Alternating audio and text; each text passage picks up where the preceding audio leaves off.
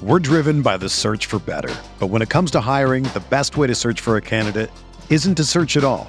Don't search match with Indeed.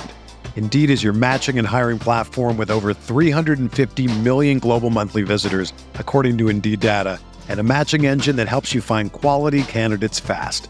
Ditch the busy work. Use Indeed for scheduling, screening, and messaging so you can connect with candidates faster. Leveraging over 140 million qualifications and preferences every day, Indeed's matching engine is constantly learning from your preferences, so the more you use Indeed, the better it gets. Join more than 3.5 million businesses worldwide that use Indeed to hire great talent fast. And listeners of this show will get a $75 sponsored job credit to get your jobs more visibility at Indeed.com slash BlueWire. Just go to Indeed.com slash BlueWire right now and support our show by saying that you heard about Indeed on this podcast. That's Indeed.com slash BlueWire. Terms and conditions apply. Need to hire? You need Indeed.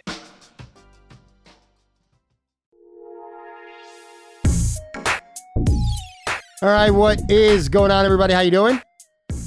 Welcome to another edition of the Future Award-winning Talk Buffalo podcast, part of the Blue Wire Network.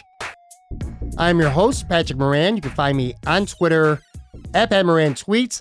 Thank you very much for locking in in just a couple of minutes. In fact, probably a minute and a half or so. I'm going to have Joe Yerdon on today, and it's going to be an all Buffalo Sabres episode. Lots of stuff to talk about. Trades, of course, the draft, free agency coming, Jack Eichel. So today's all about hockey with Joe. Before I get into that, though, just want to give you a couple uh, quick programming notes. This is going to be a very, very busy week here at Talk of Buffalo podcast. Over the next four days, starting today, I'm going to drop episodes four straight days on you. So four straight days. Again, today, Joe Yerdon, all about the Buffalo Sabres. Then on Wednesday, another edition or third edition of the Finer Wings Club. Going to do Imperial Pizza. And if you're listening to this on Tuesday and you actually want to come by and check out the tape of the podcast, come say hello. I'm going to be with Marcel Louis Jacques from ESPN.com. He's confirmed to be with me, and I'm working on a second guest. I don't want to confirm that and, and say it yet because it's not quite confirmed. But Marcel's going to be with me for sure.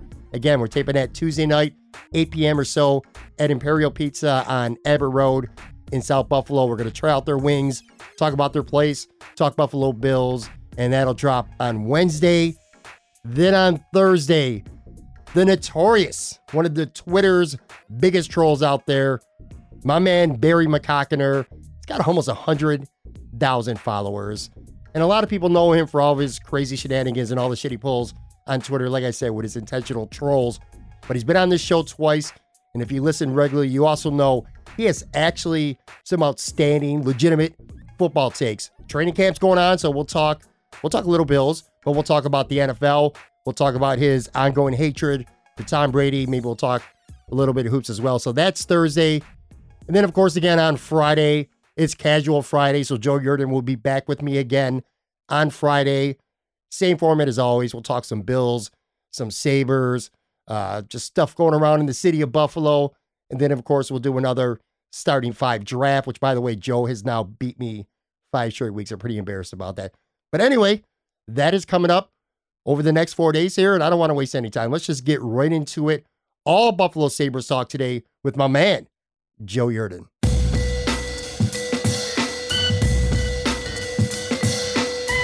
All right, I'm joined right now by hockey writer, sports media personality, and as much as it pains me to admit this, at this point, the uh, undisputed champion of our weekly Casual Fridays starting five drafts, Joe Yerdon. I said that almost grudgingly. Like I, didn't, I said your name almost kind of pissed off there, man. What's going on, buddy? How you doing? I'll save my celebrations for Friday, but I'll just say uh, thank you for for bringing me on, even though I've I've, I've kicked your ass. Yeah, you buried me yet again. And yeah, we'll save that for Friday for sure. Um, come up with a new one. Maybe I'll break the losing streak, but I, I highly doubt it. This is going to be pretty much all Sabres talk. And I love doing casual Friday with you because I feel like that's almost more of a just what it is a casual Friday, a casual mm-hmm. conversation that we have throughout the show about sports and Buffalo. And then, of course, our, our weekly draft that we do for fun. Whereas this episode today on Tuesday is going to be pretty much straight down the line in Buffalo Sabres talk. But before that, I do I, I gotta want to explain to you why So I know everything that happened, and we're going to talk about the two trades. I know Jack Eichel is still a Saber as we tape this, at least late into uh, Monday night. I know the first handful of draft picks, and I want to get your insight, of course, on all this stuff. And I did kind of follow along on Twitter, but I wasn't really locked in. And that's because uh, we have this family thing like once every two years. And we didn't do it in 2019. It got pushed to 2020 because something came up. And then, of course, COVID. So it's actually been four years. It's a family event called Proc Stock, mm-hmm. which is like the family's um, imitation of, Woodstock. And the reason why it's called Proc Stock, long story short, I don't want to bore you with too many details. But one of our cousins, my wife's cousins, their, their name is Procno. So Proc. And um, our aunt has a very large property. I mean, with tons of acres in the back. And every couple of years, like 100 people converge. They bring their RVs, their tents. And we just had Proc Stock. Anyway, long story short, I followed as best I could on Twitter this weekend, but I ain't going to lie to you, Joe. I was I was pretty much drunk all weekend. it started right. Friday, Friday around dinner time, and that rolled right into Sunday.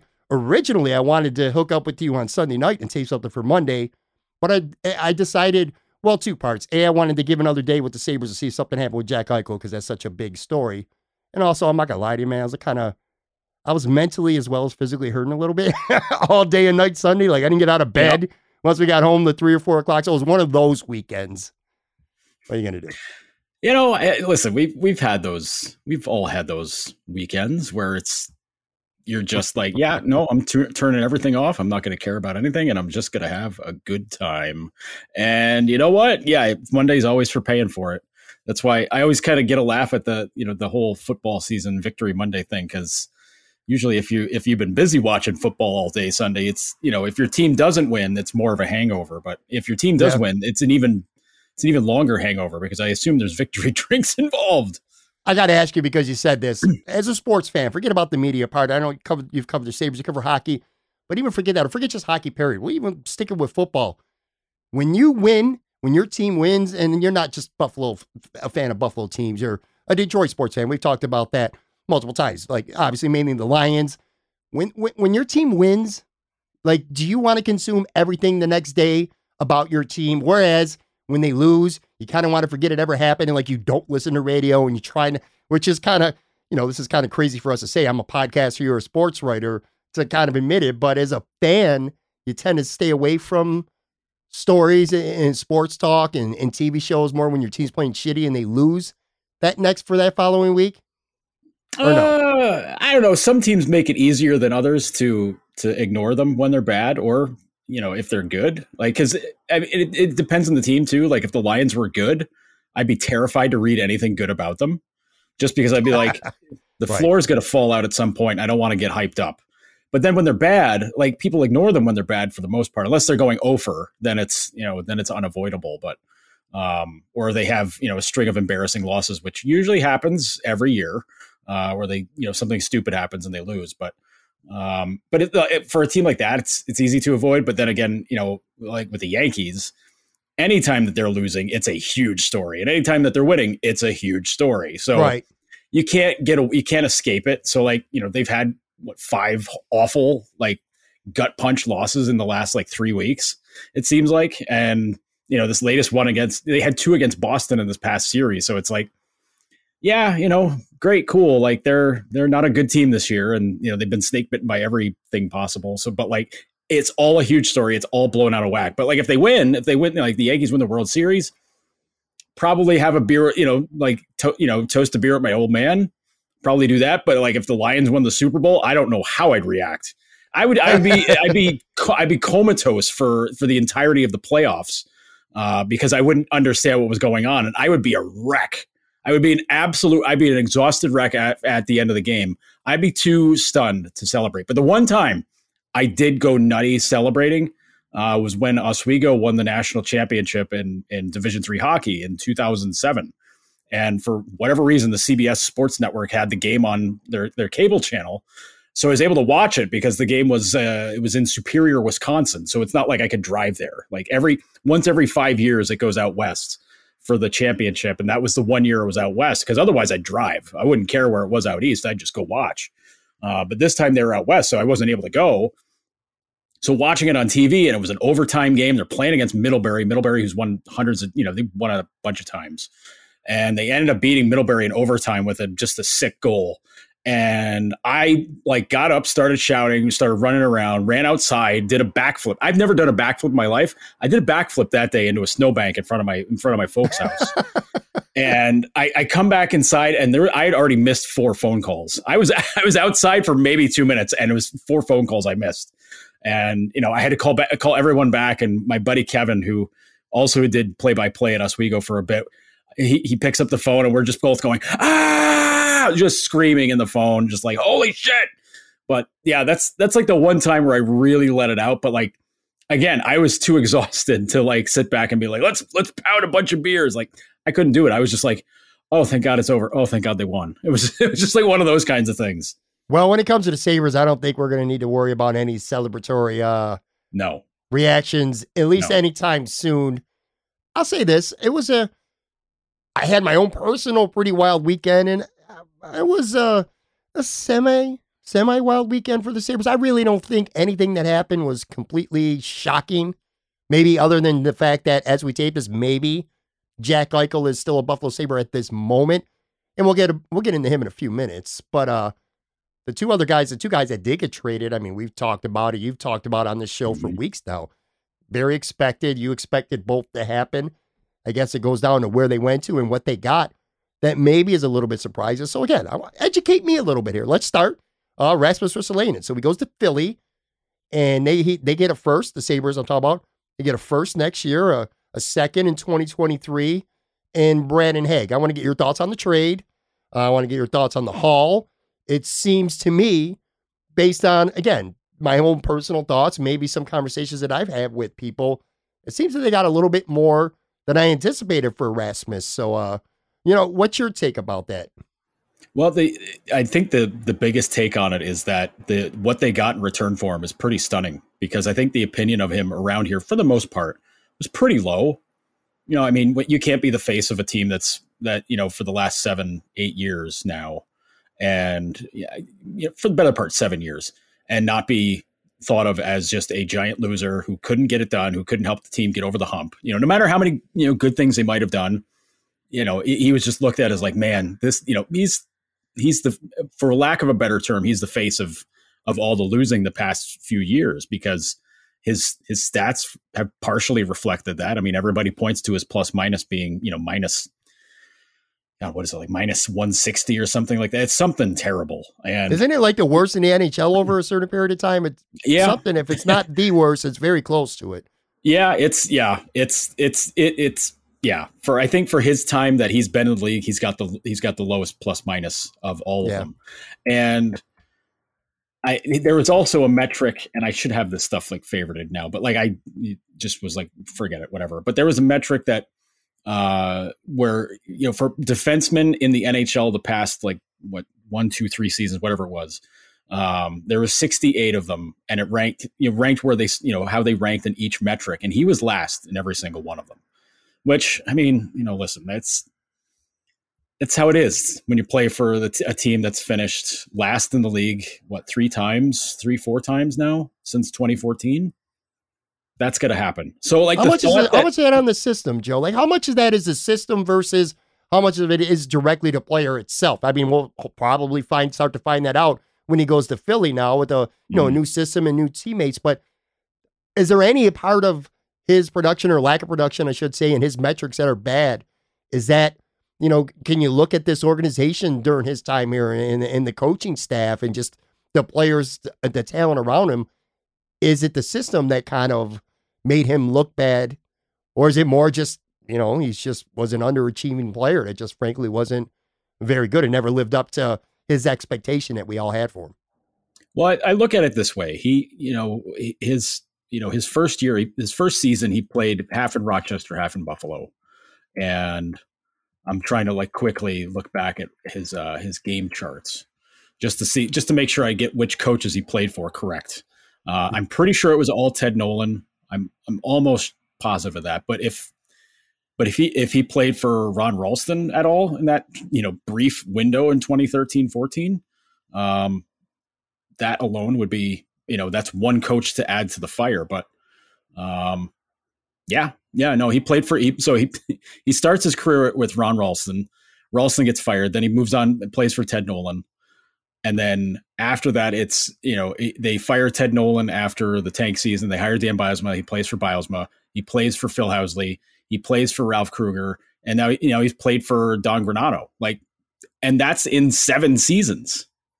Yeah, that's nuts. Like that, that's what five coaches in seven seasons he's played. You know, parts of or full seasons with, and that's you know it's five different coaches. It's five different systems. It's five different ways of doing things and it's five you know five ways to go about figuring out how you play hockey and when you've got a defense and a defenseman especially there's so many you know and being what was he he was 19 in the 13 14 season like you can't just have guys like that learning in these kinds of situations where every other year they've got to do they've got a new coach.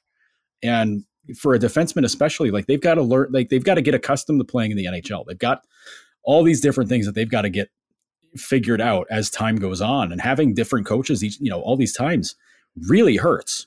And that's why i'd be terrified for Dahlin because he's he's what three seasons in and he's had three coaches man that sucks like that's that's really bad and it's you know but i think it's you can't hang it. you can you can put some blame on the player because the player's got to play the game but in his case he's not been put in a in a in a situation where he can be successful.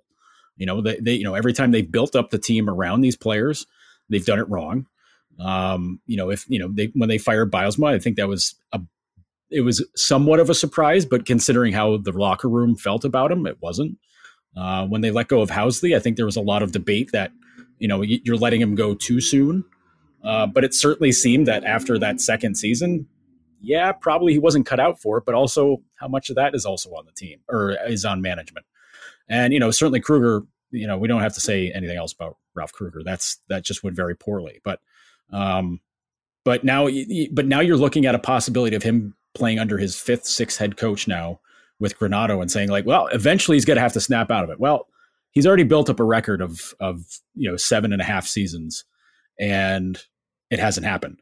And you know whether that's his fault or management or coaching or, or or all of it together that's on them and at some point you just have to say listen we got to move on and you know i think for a lot of us that that point was two years ago um, but but the fact that they did it now makes a ton of sense and i think the thought is that considering the resume he built up there was no way you were going to get a first round pick for him there's no way you're going to get multiple pieces for him because you're thinking like if they can get a third they'll be lucky but you know you know, Pierre LeBrun talks about how there were multiple teams ready to give up a first round pick for him. And that that raised the price for Philly so that they give up a first. They give up a 20, 23 second round pick. You know, I, I, Robert Hagg, I don't, you know, it's no no slight on him, but that was just to help, you know, balance some money out. But um, but the fact that you're getting a first and a second round pick for for Ristolainen, given his resume, is shocking. That's that's utterly stunning considering what you know what you lay forth on the table with his with his numbers with his metrics the advanced stats with everything. It's a shock. When it comes to to rasmussen obviously i don't know hockey nearly to the extent that you do but with my eyes at least it seemed early this past season when he played with jake mccabe he was playing some of maybe some of the best hockey that i've ever seen rasmus ristolainen play and mm-hmm. then of course mccabe suffered the the major knee injury. More on that in a minute. But it kind of went, you know, the season like it, most seasons have for him into uh into the shitter. And by the way, briefly, like Robert Hagg, t- t- tell me a little bit about him. I mean, I just called him Brandon about two and a half minutes ago, so that tells you how much I really know about the player. But I know that this trade was about the picks. But does the player bring any value to this team going forward, like for the next one or two seasons? I don't know anything about this player at all he's uh, he's a, a, bit of a tough guy. You know, he's a more of a physical defenseman. Uh, not a ton of uh, puck carrying skill there, uh, but he's not a you know a goon level guy either. But like he's not afraid to get physical if he has to. Uh, we saw some of that in the last couple years with the, with the Flyers. Um, I, he doesn't he doesn't turn the excitement meter up for me. In an ideal situation, he's your you know fifth, sixth, seventh defenseman. I think um, I think that's the best that's the best way to to uh, to break it down for him. But um, but I think in Buffalo, he you know if things break down, uh, the way that they're supposed to, he's probably going to get a fair amount of minutes. He's a lefty. Um, you know, he's Swedish, so you know that, it's a lot of reasons to be like, all right, hey, maybe we got something here. But you know, listen, it's he's had 200, almost 240 games, 47 points. Um, and even still, the penalty minutes, not a lot of them, which is which is fine. But you know, some of the lasting impressions I've I've seen of him, you know, the last couple of years was him just getting getting his anger up at, at some guys and, and getting pushy. But I mean, you know, his best season was what 18, 19. He had 20 points. He was a minus three. Like, yeah, it's fine. You know, the advanced stats are, you know, nothing nothing great nothing good either like he's, he's a career 42 Corsi guy that's not good and the flyers were good for a few of those years so i'm i'm not getting excited about him but again the the, the salary balance things out and um, that's that's part of the price of doing business when when you've got when you're sending a guy with a five million dollar contract to a team that's having uh, that's tight against the cap. You know, it's worth noting too. We had discussions on this podcast over the last couple weeks about the Sabres protected list going into the uh to the expansion draft. And I was kind of of the mindset that I really wanted Will Borgen to remain in Buffalo. And there were a lot of people that said maybe Rasmus Ristolainen should have been exposed. You vehemently were against that. And I remember us talking about, well, okay, well, if the the return that they get for Rasmus is better than what they got for losing Borgen, then it would turn out to be the right move. So based on what they got, a player, a serviceable, semi-serviceable player, and two high draft picks, you got to kind of consider this uh, for Kevyn Adams a win to the way this worked out. By, uh, I mean, of course, you didn't want to lose Will Borg, and Maybe it would have been nice if they could have worked out a little something to have them take Colin Miller or something. But all things considered, with uh, Ristolainen and how many people were saying that he should have been exposed, I, I, I kind of mm-hmm. feel like this worked out well. Yeah, no, this is the, of of the trades he's of that Adams has made here in his short time. Uh, this is by far his best one. Um, yeah. You know that they were able to remind the West uh, Side baby, West Side motorcycle races. there um, it goes. Uh, but he turns that first round pick this year into Isak Rosén. You know he's a you know Swedish scorer, winger. Like they drafted about seven wingers it seems this year. So um, it'll be interesting to see him kind of grow up. He'll he's likely to be on the World Junior team for Sweden this year that'll be fun to watch. Uh, I think a handful of the, some of the guys they got later in the draft are, are also going to be candidates for that. But, um, but I mean, like turning that pick into a player that you're that you had your eyes on is great. Um, I, I think the thought was after they finished that trade was that maybe they're going to use that number 14 pick to maybe move up a little higher in the draft. You know, maybe make that part of a potential Eichel deal. Whatever it was, it didn't materialize. So Isak Rosén's a nice pick. Um, it, I mean, you lose Ristolainen, which honestly is, and I hate saying this because I like the guy. It's it's addition by subtraction because all the the negative aspects of his game are now eliminated from from what has kind of helped the team fall behind. So those negative effects, especially for a guy that plays 20 plus minutes a night, are gone. And now, he, I mean, you have to fill the minutes part up with with some other guys. You know, Jokiharju is going to be one of them. He's going to get a he's going to big he's going to get a big bump in minutes. Um, you know, Miller's going to see more minutes too. So, you know, I, I I can't see those guys falling back so much that it now equals out, so that you have Ristolainen effects on them. But I guess we'll see we'll see how it works out with with some of those guys getting more more attention against top lines. You mentioned Rasmus being a good guy, and it got me thinking to a to a man and to a woman in the media. I've heard a lot of that in the in the last couple days since he got traded. You've talked about it on this mm-hmm. show several times. You tweeted about it. Um, Lance and Mike from the Buffalo News, John from the Athletic, and you know uh, Paul, some other guys out there who covered the Sabres. They were to a man. They would say that Ristolainen was a good guy off the ice and and mm-hmm. a stand up guy and one of uh, at times in you know in an era of sports where there's just so many locker room divas and people who just don't take accountability. He was one of those guys who would, for the most part, stand up in front of a microphone and and you know just kind of tell it how it was. And I'm sure as a as a sports writer and somebody who, who covers hockey and talks to players and stuff, I'm sure that's something you appreciated. Not the same token, and you guys have also said this as well. I mean, that's great, but at some point you got to be able to produce on the ice. You could be a great mm-hmm. soundboy off the ice, but if you keep, uh, you know, if you're inept on the ice, that kind of washes that out. But anyway, uh, just uh, for you to reiterate what you've said before, he was a good guy. Yeah, and you know, you, you mentioned the uh, accountability part. Um, his role was was a little funny because he was a guy who uh, after games, he ran right to the shower. For he was first guy into the shower. Um, and if you needed to talk to him, you had to let you had to let PR know like almost before the game was over, like, hey, we want to talk to Rasmus. Because if he didn't, he was going to be showered, dressed, and gone to you know to go back to his apartment. Which you know, I mean, that can be seen as a negative thing, but it's really not. Um, everybody's got their own routines and stuff, and like he wasn't a guy that just was going to hang out in the locker room. He never was. You know, from from the time he was a kid, you know, from a rookie until now, like some guys some guys are cool with hanging out other guys just they're not comfortable with it um, but whenever you needed a straight answer like if you got tired of hearing different you know types of team speak stuff from from other players and it's not a, you know listen the players are players are raised and coached on on different ways to be. Rasmus didn't didn't do that. Like he did not pull punches especially you know in reference to his own game uh, in reference to how the team was playing and into how he felt. And I think when you when you have those kinds of things happen, you are learn you end up appreciating that guy more for being able to speak that way, uh, as opposed to guys that are just kind of like, well, you know, we got to get pucks in deep, we got to work harder, we got to do this, that, the other thing. Like you get a guy like Risto that just has kind of fun with it and just rolls. It's a gift, but like one that you don't get, you don't take for granted because you don't get it that often.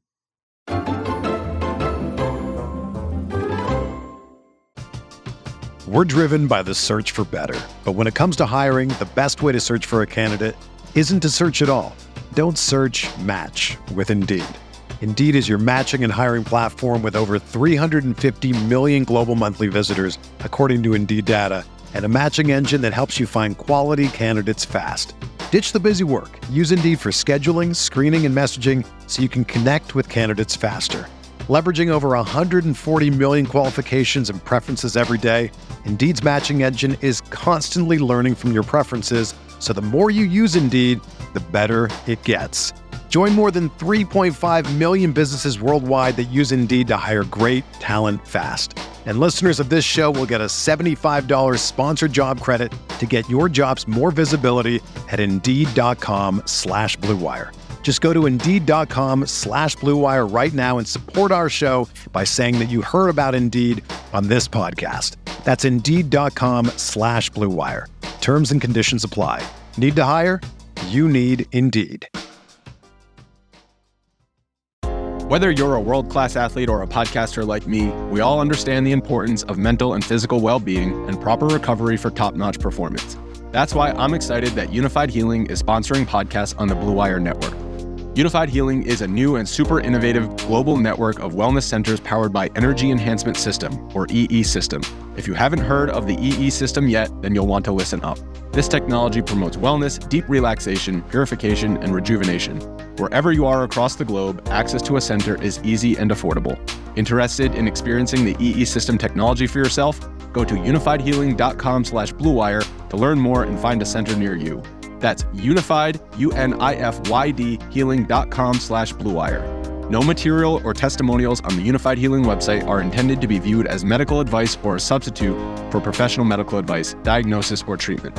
Always seek the advice of your physician or other qualified healthcare provider with any questions you may have regarding a medical condition or treatment and before undertaking a new healthcare regimen, including EE system.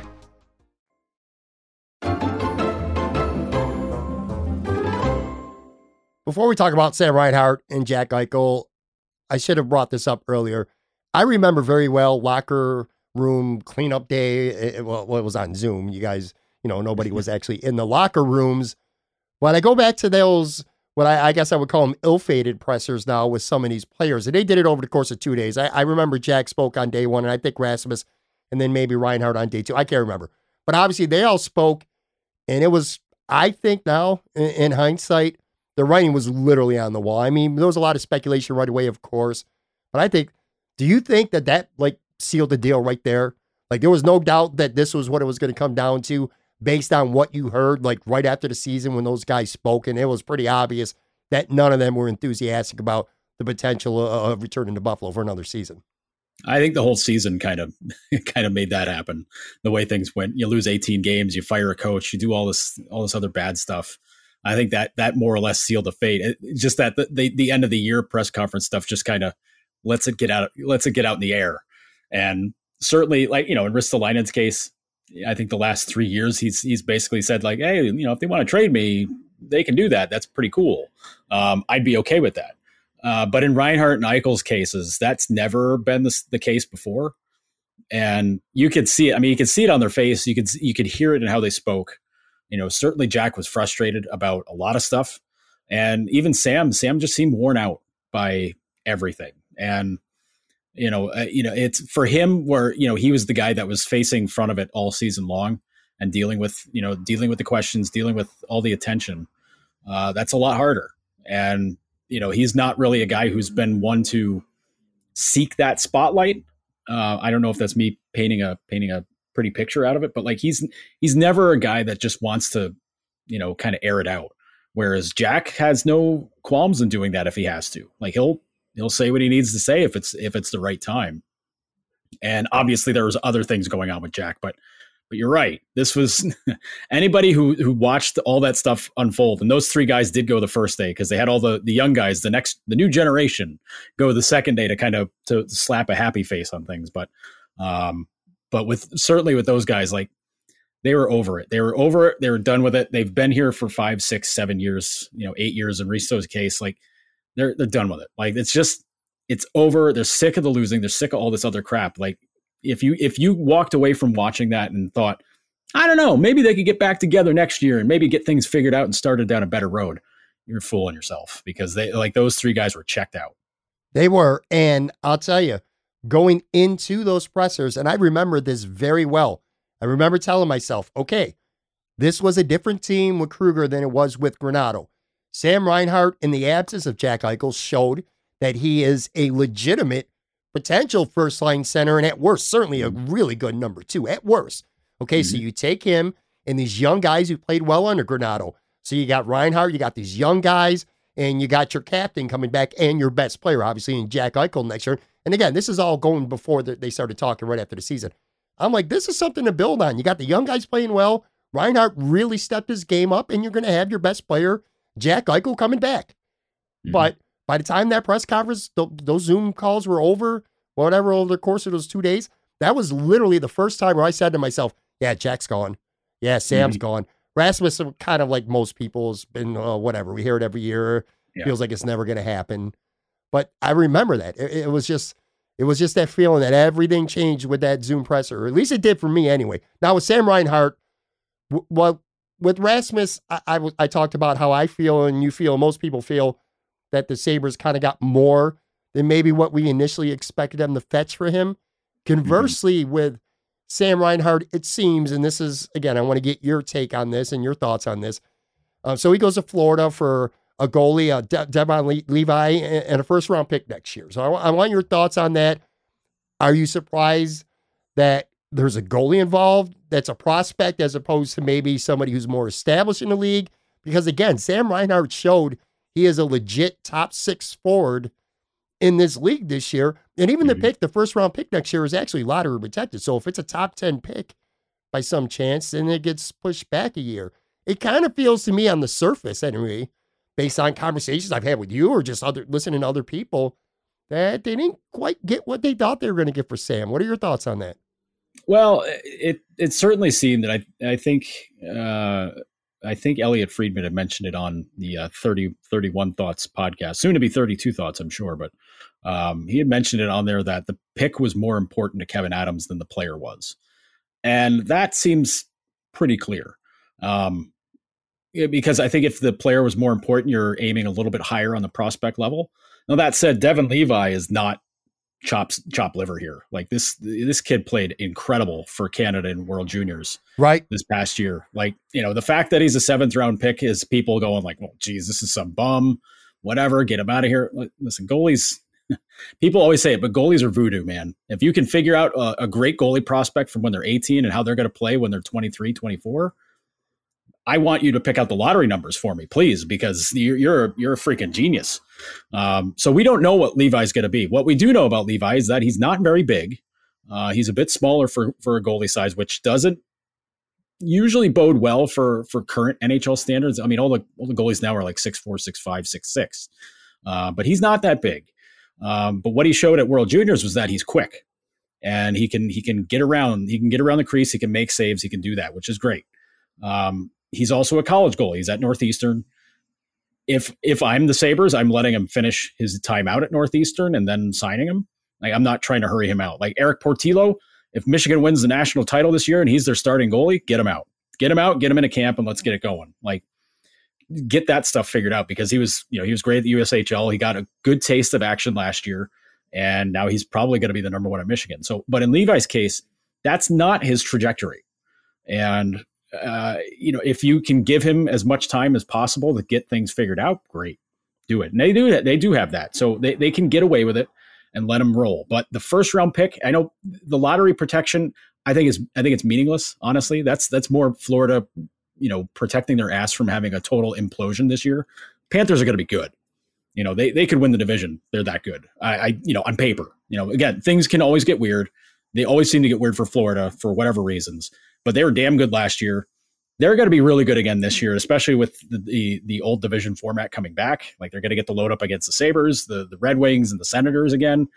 They don't have to, you know, they're they're going to have to deal with the Lightning a bunch, you know, Boston, you know, Toronto, all them, but they're going to be right up there with them. And if they miss the playoffs, that's a shock. I think I'm saying that right now. It's going to be a shock if they miss the playoffs because they seem to be a team that's going to be that's going to make it and they're going to do well. Now, you know, whether that happens or not, we'll see they're going to have questions in goal because of because of Bob because Bobrovsky's been terrible since he's gone down there. But uh, but we'll see. But if they end up in the lottery, all right, the first round pick slides to twenty three, which not a bad thing. Like there's going to be some really elite talent in 2023 as well as 2022.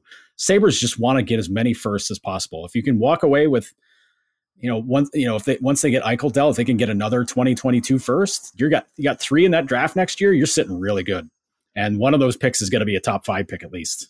you know, based on what based on what the Sabres are looking like they're going to be next year, you're looking at at least you're probably looking at definitely top ten, maybe top five.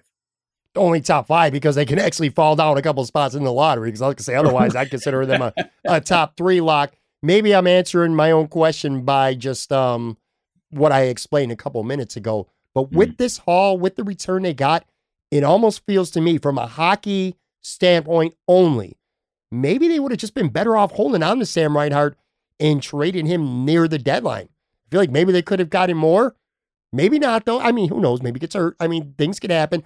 Or is it because, again, based on what we heard and just the, the sentiment that it was kind of obvious, dude didn't want to be here. And Kevyn Adams, in a couple press conferences over this uh, last few months, has pretty much said, we want guys who want to be here. Sam mm-hmm. Reinhart wasn't that guy. So it was like, all right, we're getting rid of this guy. Maybe even if it's Maybe even if we could have gotten more at the deadline, which I don't know, maybe maybe they couldn't have gotten more. I'm just a little. The first round pick is good. I just thought that maybe they would have done a little bit better for a guy who scored 25 goals last year. Because I guess, and you kind of explained this already, the goalie, like where does he really, where does he slot into this uh organizationally uh, uh on the depth chart? Because I mean, they got UPL, you got UMatch Portillo, they got the hope. They're hopeful to bring back um Ullmark. I mean, you're kind of talking like a long time before this guy might see between the nets in Buffalo, if at all. It's just, it kind of feels a little underwhelming to me personally. Maybe it's just me, but if it, this just this haul feels a little bit underwhelming to me. Whereas Ristolainen, like I said, that kind of that package was a little bit more than I expected.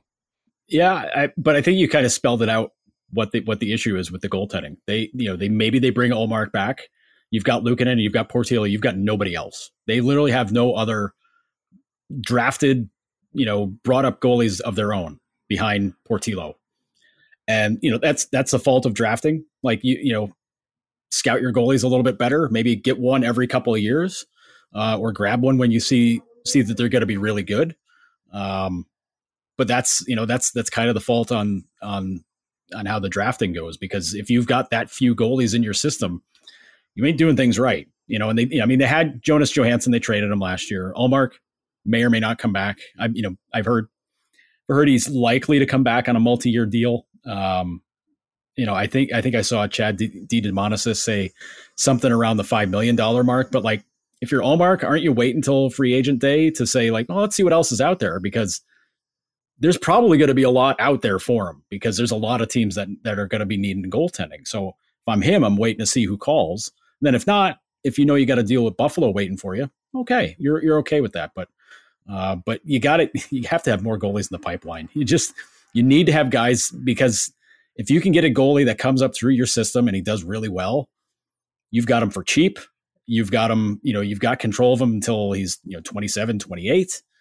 Um, that's what you want because you don't want to be paying, you don't want to be dropping eight, nine million dollars a year on a goalie because year to year, that's going to change. I mean, we've seen, seen it so many, I, I mentioned Bobrovsky before, like Florida signed him to a gigantic contract and he's been crap. He's been crap there for like two or three years now. So, uh, you have to be really careful with how you spend that money because the you know the thing lately has been be as cheap as you can with goaltending as long as it's good because you don't know who's going to be good from year to year. And that's 100% true. Carter Hart, I thought was going to be, you know, King King Vezina for the next 10 years with Philly. He had a really rough year last year. Tristan Jarry seemed to be like he was going to be the king of Pittsburgh for a while. He was sketchy last year. So everything changes year to year and it all depends on how teams play together, but um but you, you just need to have the guys in your system to be able to work with them, to be able to find out what they're about and be able to, to see if they're going to be worth a damn because right now, even still, we don't know if UPL is going to be if he's going to be the guy. We've been talking about him possibly being the guy for a while, but we still don't know. And that's that's the real tough part with goaltending. Of the three guys, well, two have already been traded. One, obviously, at some point is going to be. Reinhart was the one that I wanted to keep the most. You you said it perfectly. I think Rasmus at this point, given everything, was more addition by subtraction. Jack, we're going to talk about him in a second, but I really like Sam Reinhart, the player, and quite mm-hmm. frankly, not many, but there are a couple people in the media, quite frankly, that I feel like treated him shitty. Mm-hmm. And I'm not saying that that's the reason. Sam Reinhart's a professional, and I'm sure it comes down to a lot of other things beyond just what the media think of him or a couple people. Mm-hmm. But there's no doubt in my mind, man. There, I don't need to name names, man. People figure the shit out what I'm saying. There are some people in the media that really kind of dumped on this guy a lot more than, than he deserves because I thought mm-hmm. he was a steady player. I thought he was constantly being moved around and put in bad situations. But even that, I feel like he was flourishing, and he was just playing his best hockey this year again without Jack mm-hmm. too. So it wasn't even like Jack was carrying him. I just feel like to a large extent with the media and, and maybe some fans, but more in the media because you know it's easy to blame the media for this and that and the fan blah blah whatever. But I actually think the fans like Reinhart. I, I think it was more mm-hmm. just some people in the media just didn't give this guy the respect he deserved. Yeah, and you know, for, you know, for my own experiences with him, I've had, you know, I've had zero problem with him ever. You know, I mean, uh, you know, and not to get too much like to see how the sausage is made when it comes to like trying to get stories done or whatnot, but like if you're pinning all your hopes on getting one story done with one guy, and you know, depending on the day, you catch a guy in a bad mood or something, like if you if you're under the wire, you're under the deadline, you got to get a, you got to get something with this guy no matter what. And if he ain't feeling it that day and he gives you answers you're not looking for, he's just short with you, or like, you know, he's got other things he's got to get to, like whatever the deal is. That's a you problem. That's not his problem because his problem, you know, his thing is he's, you know, he practices, he plays, he's there. If you ask for him, he's there. And then, you know, it's on you to ask either the right questions or just be more prepared for it. And um, if the if you get off on a bad foot with him, it's probably your own fault. Like you know, you know, you know, some players just don't like people out of hand because whatever reason. But um, but sometimes you just you you you get a feeling from a guy. We've all had this happen. Like I'm not just you know I'm not going to say like this is you know on these people in particular.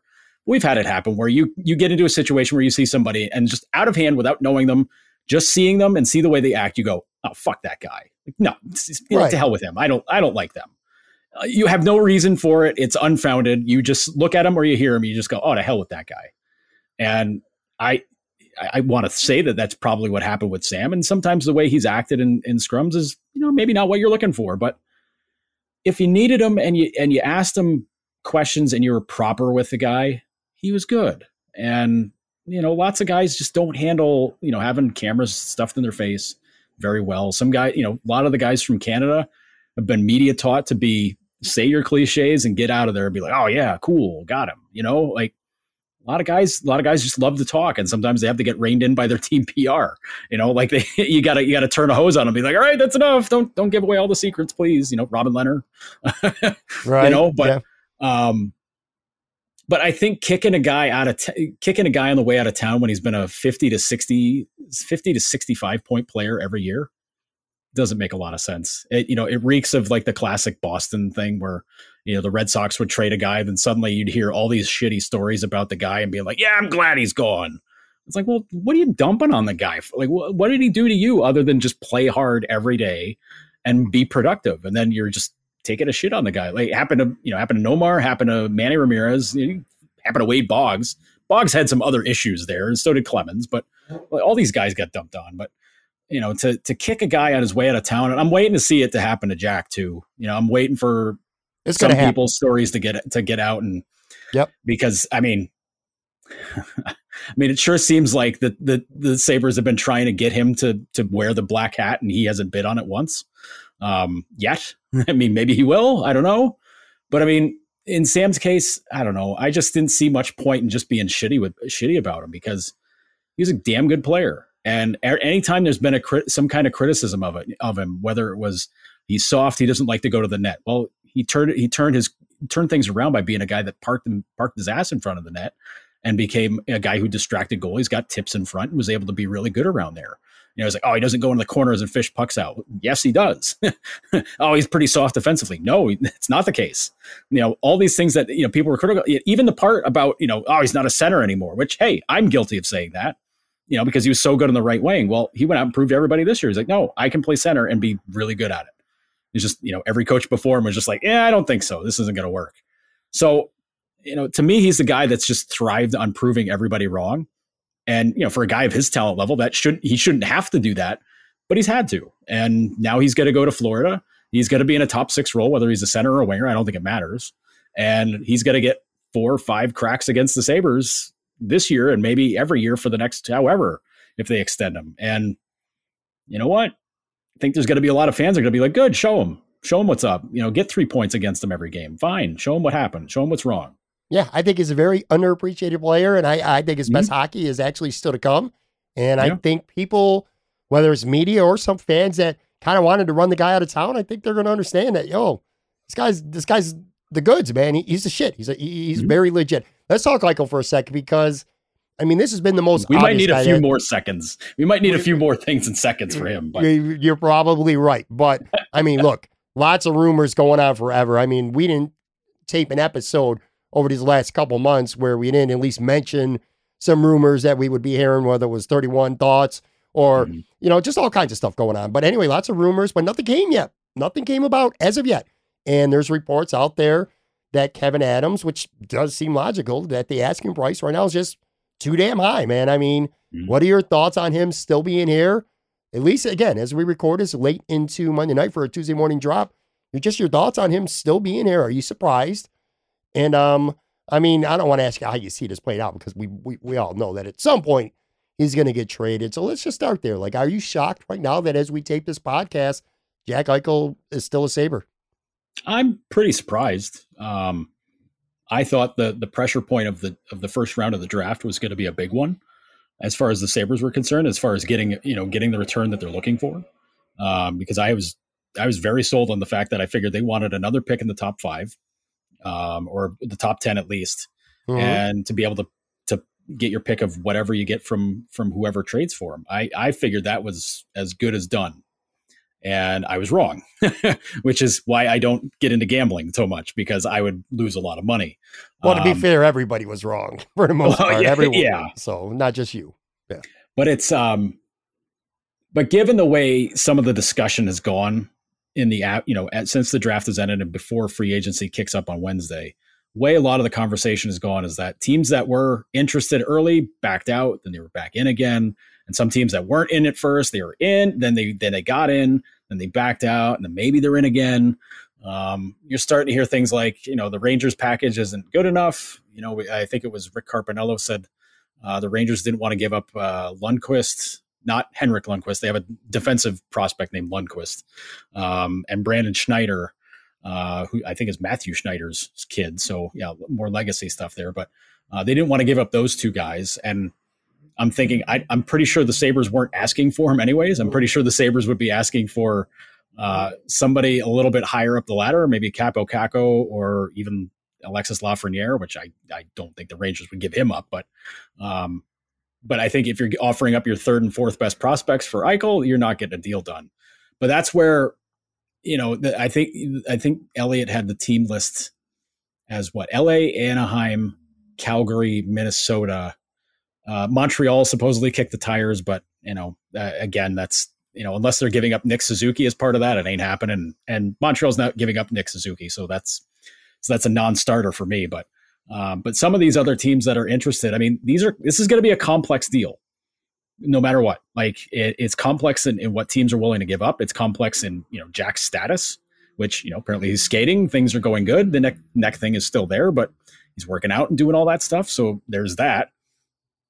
And you know, it it all depends on what you know what level of action, which we I think I think I read from from Vogl uh, that Terry Pegula is getting involved in this Great. too by Great. by yeah exactly by saying you know I want him in the Western Conference, which I mean yeah that's what you should do, but like keep Terry the hell out of the room, man. Like he's the one that wants. He, I'm sure he's the one that's like sick of Jack now.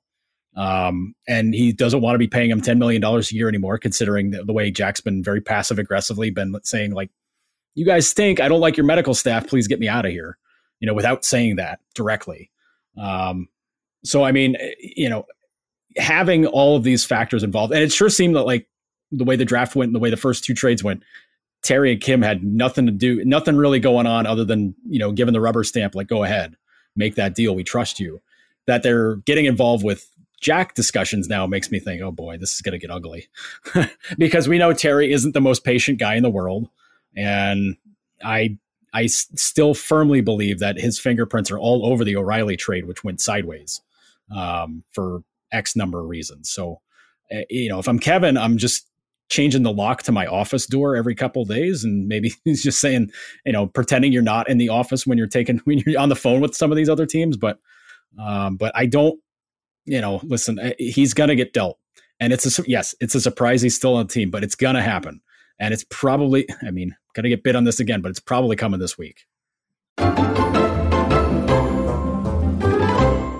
If you love listening to what's here on Talk of Buffalo podcast, what's stopping you from grabbing a mic and starting your own show? There's no better place to host than Blue Wire Hustle. Hustle was created to give everyone the opportunity to take your podcast to the next level. Or if you want to host a podcast and you just don't know where to start, Hustle is the perfect place for you. As part of the program, you'll receive personal cover art, Q&As with Blue Wire's top podcasters, access to our community Discord, and an e-learning course full of tips and tricks. And on top of that, we'll help you get your show pushed out to Apple, Spotify, Google, Stitcher, and all the other listening platforms out there. And here's the best part. You can get all this for just 15 bucks a month. The same rate as any other hosting site would charge you just for the initial setup. So, if you're ready to do more than just listen to us talk about your favorite team, then make your voice heard and hustle. Acceptance into the program is limited, so get your application in today. To apply, go to bwhustle.com slash join. Check out the description box in the show notes of this episode to find out more. But again, that's bwhustle.com slash join.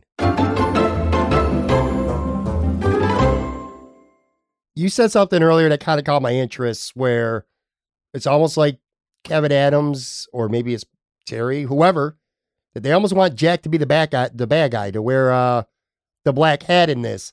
They need to be careful though, don't they? Because look, I mean, you were just very clear. Because I was going to ask you after the break, is there any chance whatsoever that you see Jack Eichel opening night in the Sabres lineup and maybe it gets dealt during the season? But you kind of made that clear. You don't think that's going to happen. I certainly don't think that's going to happen either. But do you have to be careful like how this is handled? Because one thing that maybe some fans don't think about, at least some, is the way things are handled.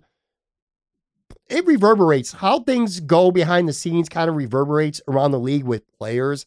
And if you want guys to come here, you know, free agents to come here, Mhm. and you're handling things bad and you're throwing your star center under the bus a little bit, and you're trying to make him look like the bad guy. I mean, you kind of have some experience, you know. I mean, you know, players and stuff like this. Don't you think that could negatively affect their ability? Not that they're, you know, also affecting their ability to attract free agents as being a shitty team for 10 straight years and counting. But beyond that, I know from, you know, at least knowing some Bills players and kind of covering at least a little bit that team during that time and knowing some players that that does matter. What other players think matters to, to guys around the league when they're trying to get them to uh, come join their team. Do you do you think that this is something that Kevyn Adams? I mean, he wants Jack on, obviously, but maybe he, mm-hmm. they, they kind of need to be a little bit tender and like get the deal done, but don't make Jack look like the asshole because I feel like that could really backfire. Not especially with fans, but also, like I said, players from other teams around the league. Do you agree with that? Yeah, no, word definitely gets out. Like guys know where where different situations sit when it when it comes down to it. And they, you know, everybody talks. Like that's you want to act like nobody talks. Everybody talks. To say like it happens in every business. Like you know, like same thing will happen in media. Like you know, if there's a if there's a media job up there and people think like, oh well, you know, I don't have to call that person back because I already got my already got my pick settled. Uh, I'll get back to him once we get it announced. We'll get that all square. Well, I got to I got to tell you, we knew about it way you know right after you decided to pick the person you hired because chances are we all know who's going for those jobs, and it's the same way in the NHL with free agency. Like you know where guys ideally probably want to play. Um, I can only think of one situation ever in my mind where a guy got really pissed about free agency, and this is goes way back, uh, and it goes back to Rafael Palmeiro and Will Clark going. I mean, we're talking going back what late '80s, I think, when Will Clark mm-hmm. signed with the Rangers and Palmeiro was with the Rangers. Those guys, those guys played college ball together, and Palmeiro was pissed. He was pissed beyond belief that is that he got stabbed in the back by his buddy, and instead Palmeiro ended up going to Baltimore after that, and he was just like, you know, screw Will Clark. I mean, that's an ancient reference, but like that's the one time I can think where right. guys weren't on the same page. But like players know. Players already know that it's a mess in Buffalo. They already know that the the ownership in Ottawa is dirt cheap. They already know about, you know, it's a shit show in Edmonton. Like they already know about all this stuff. It's not a secret. And, you know, if you're if you're signing with Buffalo and not going into it knowing what you're going to be possibly dealing with, I want to know where you've been hiding because that's an amazing way to to shelter yourself from from everything going on out there. But the way and I've, I've always referred to this as a passive aggressive war of words between I you know, between Adams and Eichel's representation because this week, you know, they you know Adams is asked straight out like, you know, are you okay with having you know if Jack's still on your roster come training camp? Are you okay with that? And he goes, yeah, I'm very happy. I'd be very happy to have him on the roster. Lie, we know it's a lie, but that's a lie. You know, I'd be very happy to have him. And he, but it's it's his way of trying to leverage things through the media to be like, yeah, no, we don't have to. We're not forced to trade him.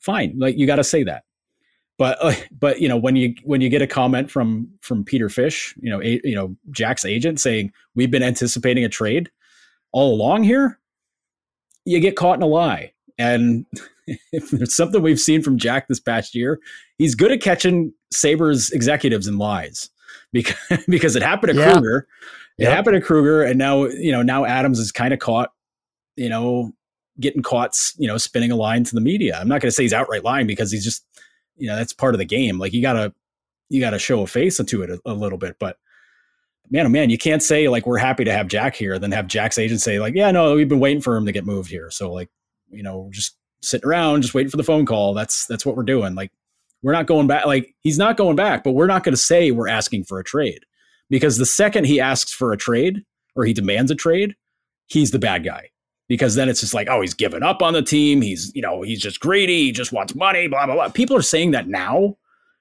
but it's kind of like, yeah, no, he's been trying all along. Like, you know, they haven't surrounded him with anybody.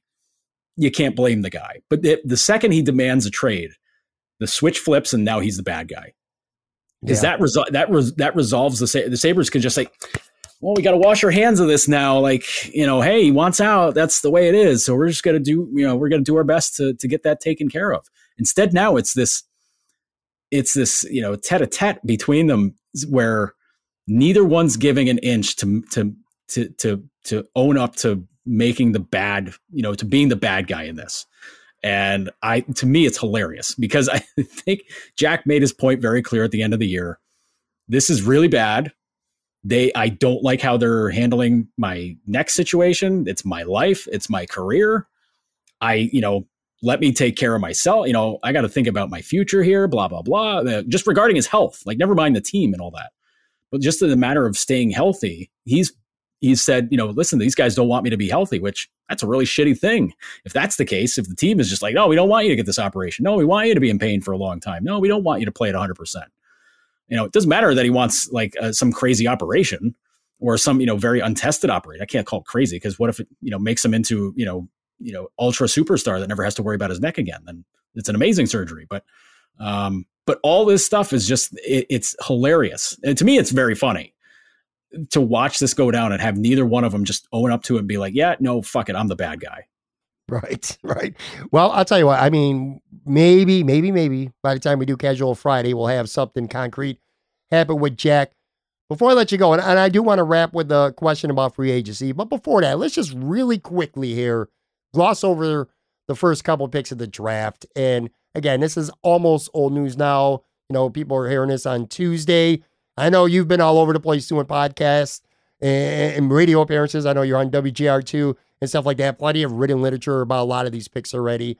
But Owen Power, I mean, obviously no surprise. I mean, you talked about it on the show many times, and that was the expected uh, number one pick. Are you kind of pleased that that's the direction they went with instead of maybe, you know, wingers and, and fours maybe was a bigger need organizationally, but they just went with what they thought was the best player. At the end of the day, uh, I mean, I'm this is probably a rhetorical question, but I'm assuming that you're happy with the the direction that they went in with that pick. Yeah, I, I, I think Power was. I think when it came down to it, Power was the only pick they could really make.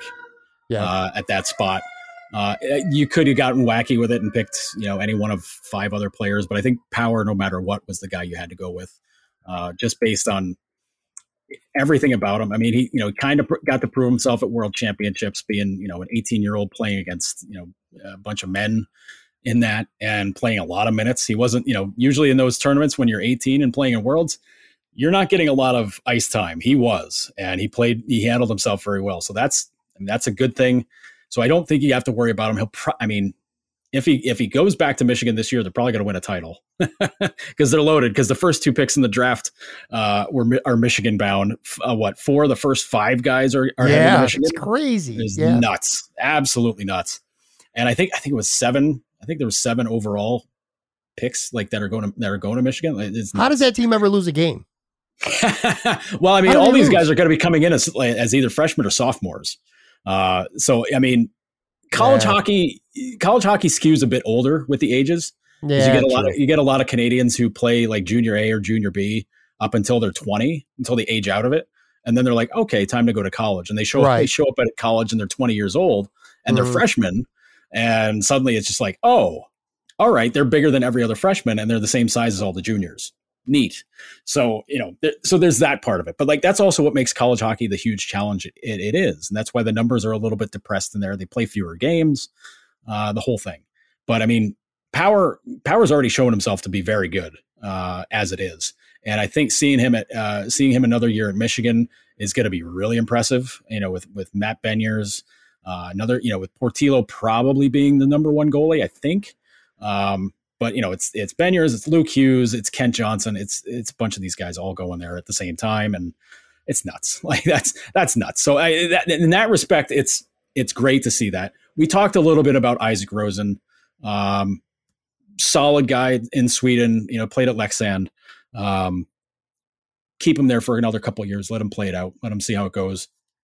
And then the what five Russians they they took. Yeah, is bonkers.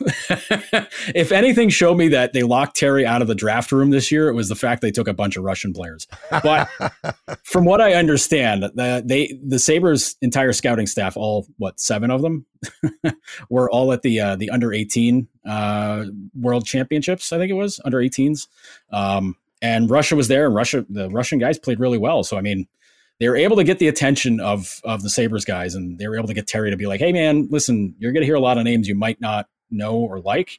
Just trust us. We're this is going to be good. Like these guys will work good." But what I like the most was that these guys are skill guys. They're speed and skill guys, which my God, they've been trying to find the tweener step for a lot of guys as as time has gone on in the in the lower rounds. Finding guys that can that are just straight up skill players and that can finish and they can score holy shit, man, what what a novel idea to do that.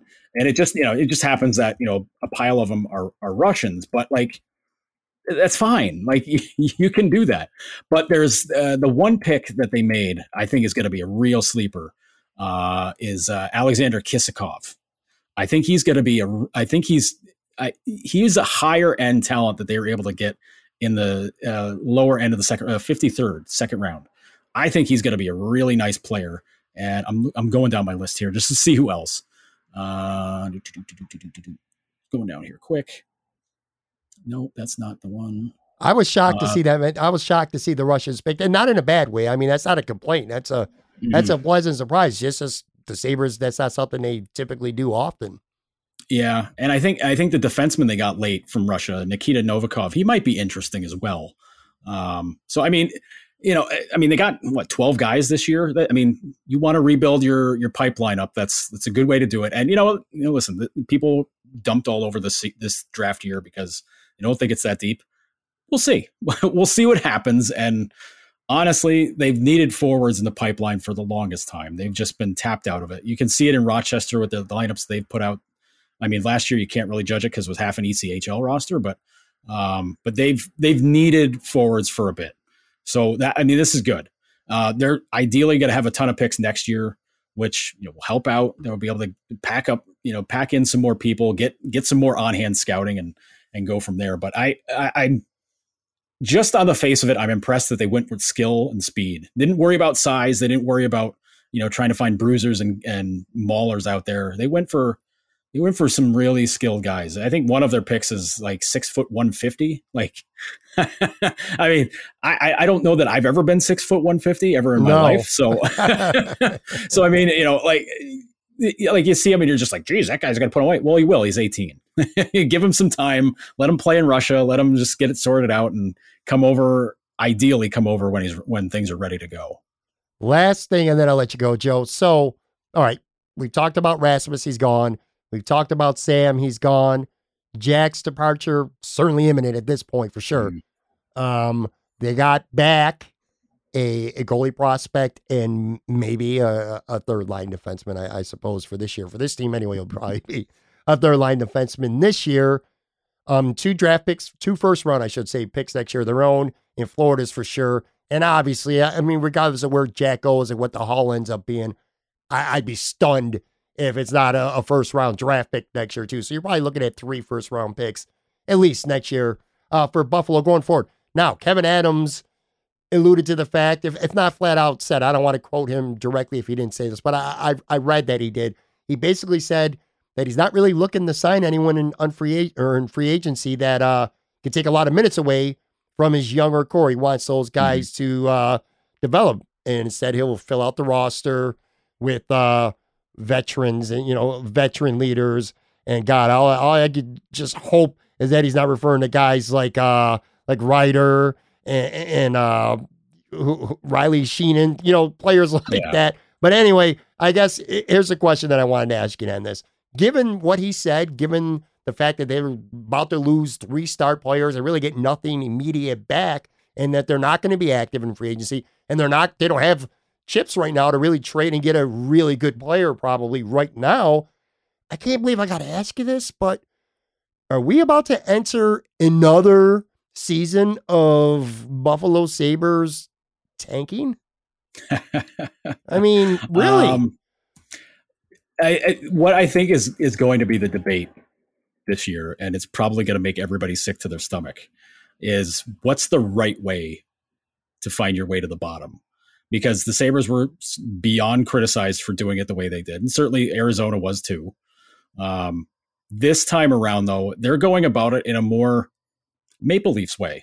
the year the Maple Leafs got Auston Matthews in the draft, where they, you know, they, you know, they had, you know, things started going wrong, and you know, they, you know, they had, uh, you know, they fired a coach. Uh, they fired, you know, they fired uh, Randy Carlyle. That you know had his assistant take over. They didn't have a ton of guys really to trade.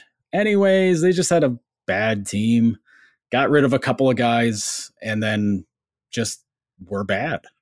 And I don't think there's any way you can look at what the Sabres are going to throw out there on opening night and say, yeah, this is a bad team. I don't think you can look at them and say, like, I think they got a shot. No, like, no, they're flat out going to be bad. They're not, you can't, I'm of the opinion you can't actively tank if you're already going to be bad. That's, you know, that's the way I look at it. I don't know if that's semantics or, or what have you, but the, I mean, it's, if you can't tell already that they're starting over, I don't know what to tell you. I know that there's still some fans that are holding out hope that, you know, that either Jack will decide, yeah, I want to play here, or that the Sabres will just, you know, if they can't get a deal done or, or get the deal they want, just tell Jack to sit out for the whole year. No, no, that has less of a chance of happening than than Jack playing for them this year. So, um, but I mean, the, let's make no, let's not beat around the bush here. They're they're to be bad. The the thing that's to catch up with them though is that Detroit's also going to be bad and is going to be in their division. Ottawa should be better, but maybe they'll also still be bad again, um, and they're in their division you know, Columbus is probably going to be bad. They're also in the East. So you've got other teams around just the Eastern Conference where they're going to get points, they're going to get wins, and fan, that's going to drive fans nuts because they're obviously going to want to end up, you know, being as close to bad as possible. But like half the half the Pacific Division is going to be bad. You know, this isn't going. This isn't quite like how Major League Baseball is, where you have like five teams that are trying to win, and everybody else being like, "Yeah, we can pare it down and hope for the number one pick."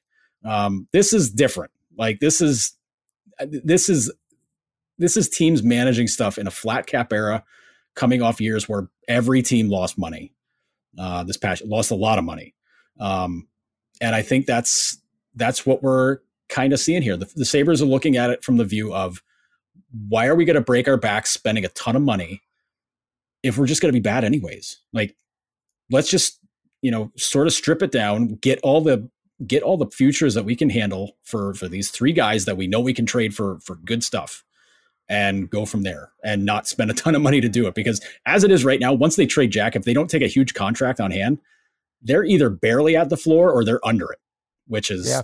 I think was everybody's fear when Terry you know when the the, the assumption was last year that they were going to be they were going to cut down the payroll to I think like 70 million. And people were like oh my god no. And like they might be 60 million this year at this rate. So I mean it's not what fans want to hear, but I think once you see there's no Jack, there's no Sam, there's no Ristolainen, you know, Victor Olofsson's now your your top offensive player, probably him and Cozens are probably your top offensive players. And Skinner, I mean, we'll see if he bounces back. Um, and your number one defenseman is Rasmus Dahlin. It's a young ass team. It's a really young team, and young teams don't usually do that well. And that's just the way it's going to be. And and we don't even still even know who their goalie's going to be. So this is going to be it's going to be a tough year, but I think I think as long as the fans know that going in and they play interesting, fun hockey, which certainly sounded like the way Don Granato wants to coach them. As long as they do those things, they can win people back. Because if they play an exciting style of hockey and maybe wins, you know, play really hard, you know, don't get their don't get their heads handed to them every night and don't, you know, mope all season, fans will respect it. And I think and this is where the Pegulas may be pushing their luck here. They're they're they're counting on that to happen. That fans will be like, hey, you know what? Good for them. They're trying hard. Whatever. It's tough to it's ballsy and it's tough to do that after ten straight years of missing the playoffs and setting yourself up for eleven or twelve. But I mean, what else are you going to do here? Like, yeah, I mean, you, you, you could have a poisonous locker room with with Jack and Sam and Risto, and then try to build up around them and try to figure out a way to get it done right, and have it continue to be bad and have the whole locker room be sour.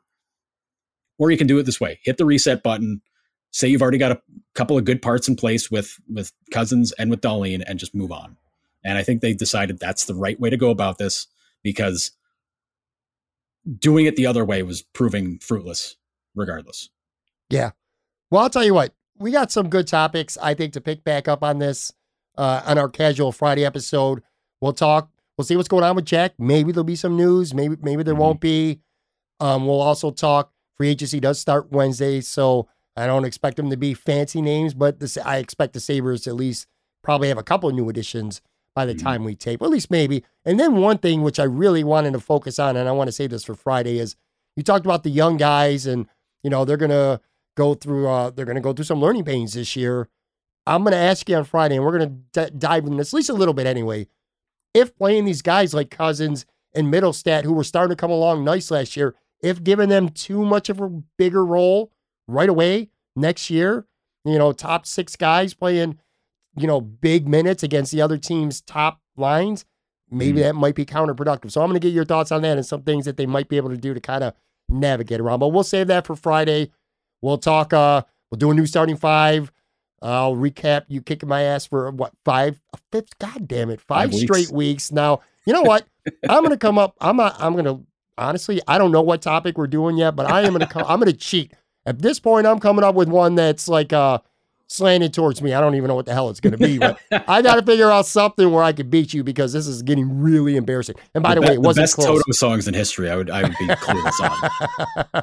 but we'll talk about that on uh Friday. Thanks as always for joining me, Joe. Hey, you got it, man.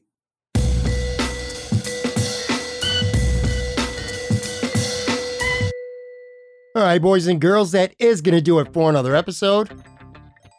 Big thank you one more time, my man Joe Yerdon.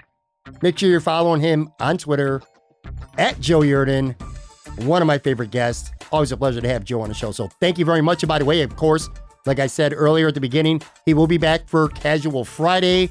Marcel Louis Jacques, Imperial Pizza on Wednesday. Barry McCockiner on Thursday. Lots of stuff going on here at Talk of Buffalo Podcast. And if you have not yet subscribed, please go ahead and do that right now. Subscribe either on Apple or Spotify. We're typically on all the platforms out there, but for whatever reason, we're having significant issues with Google and a couple other ones out there, Stitcher.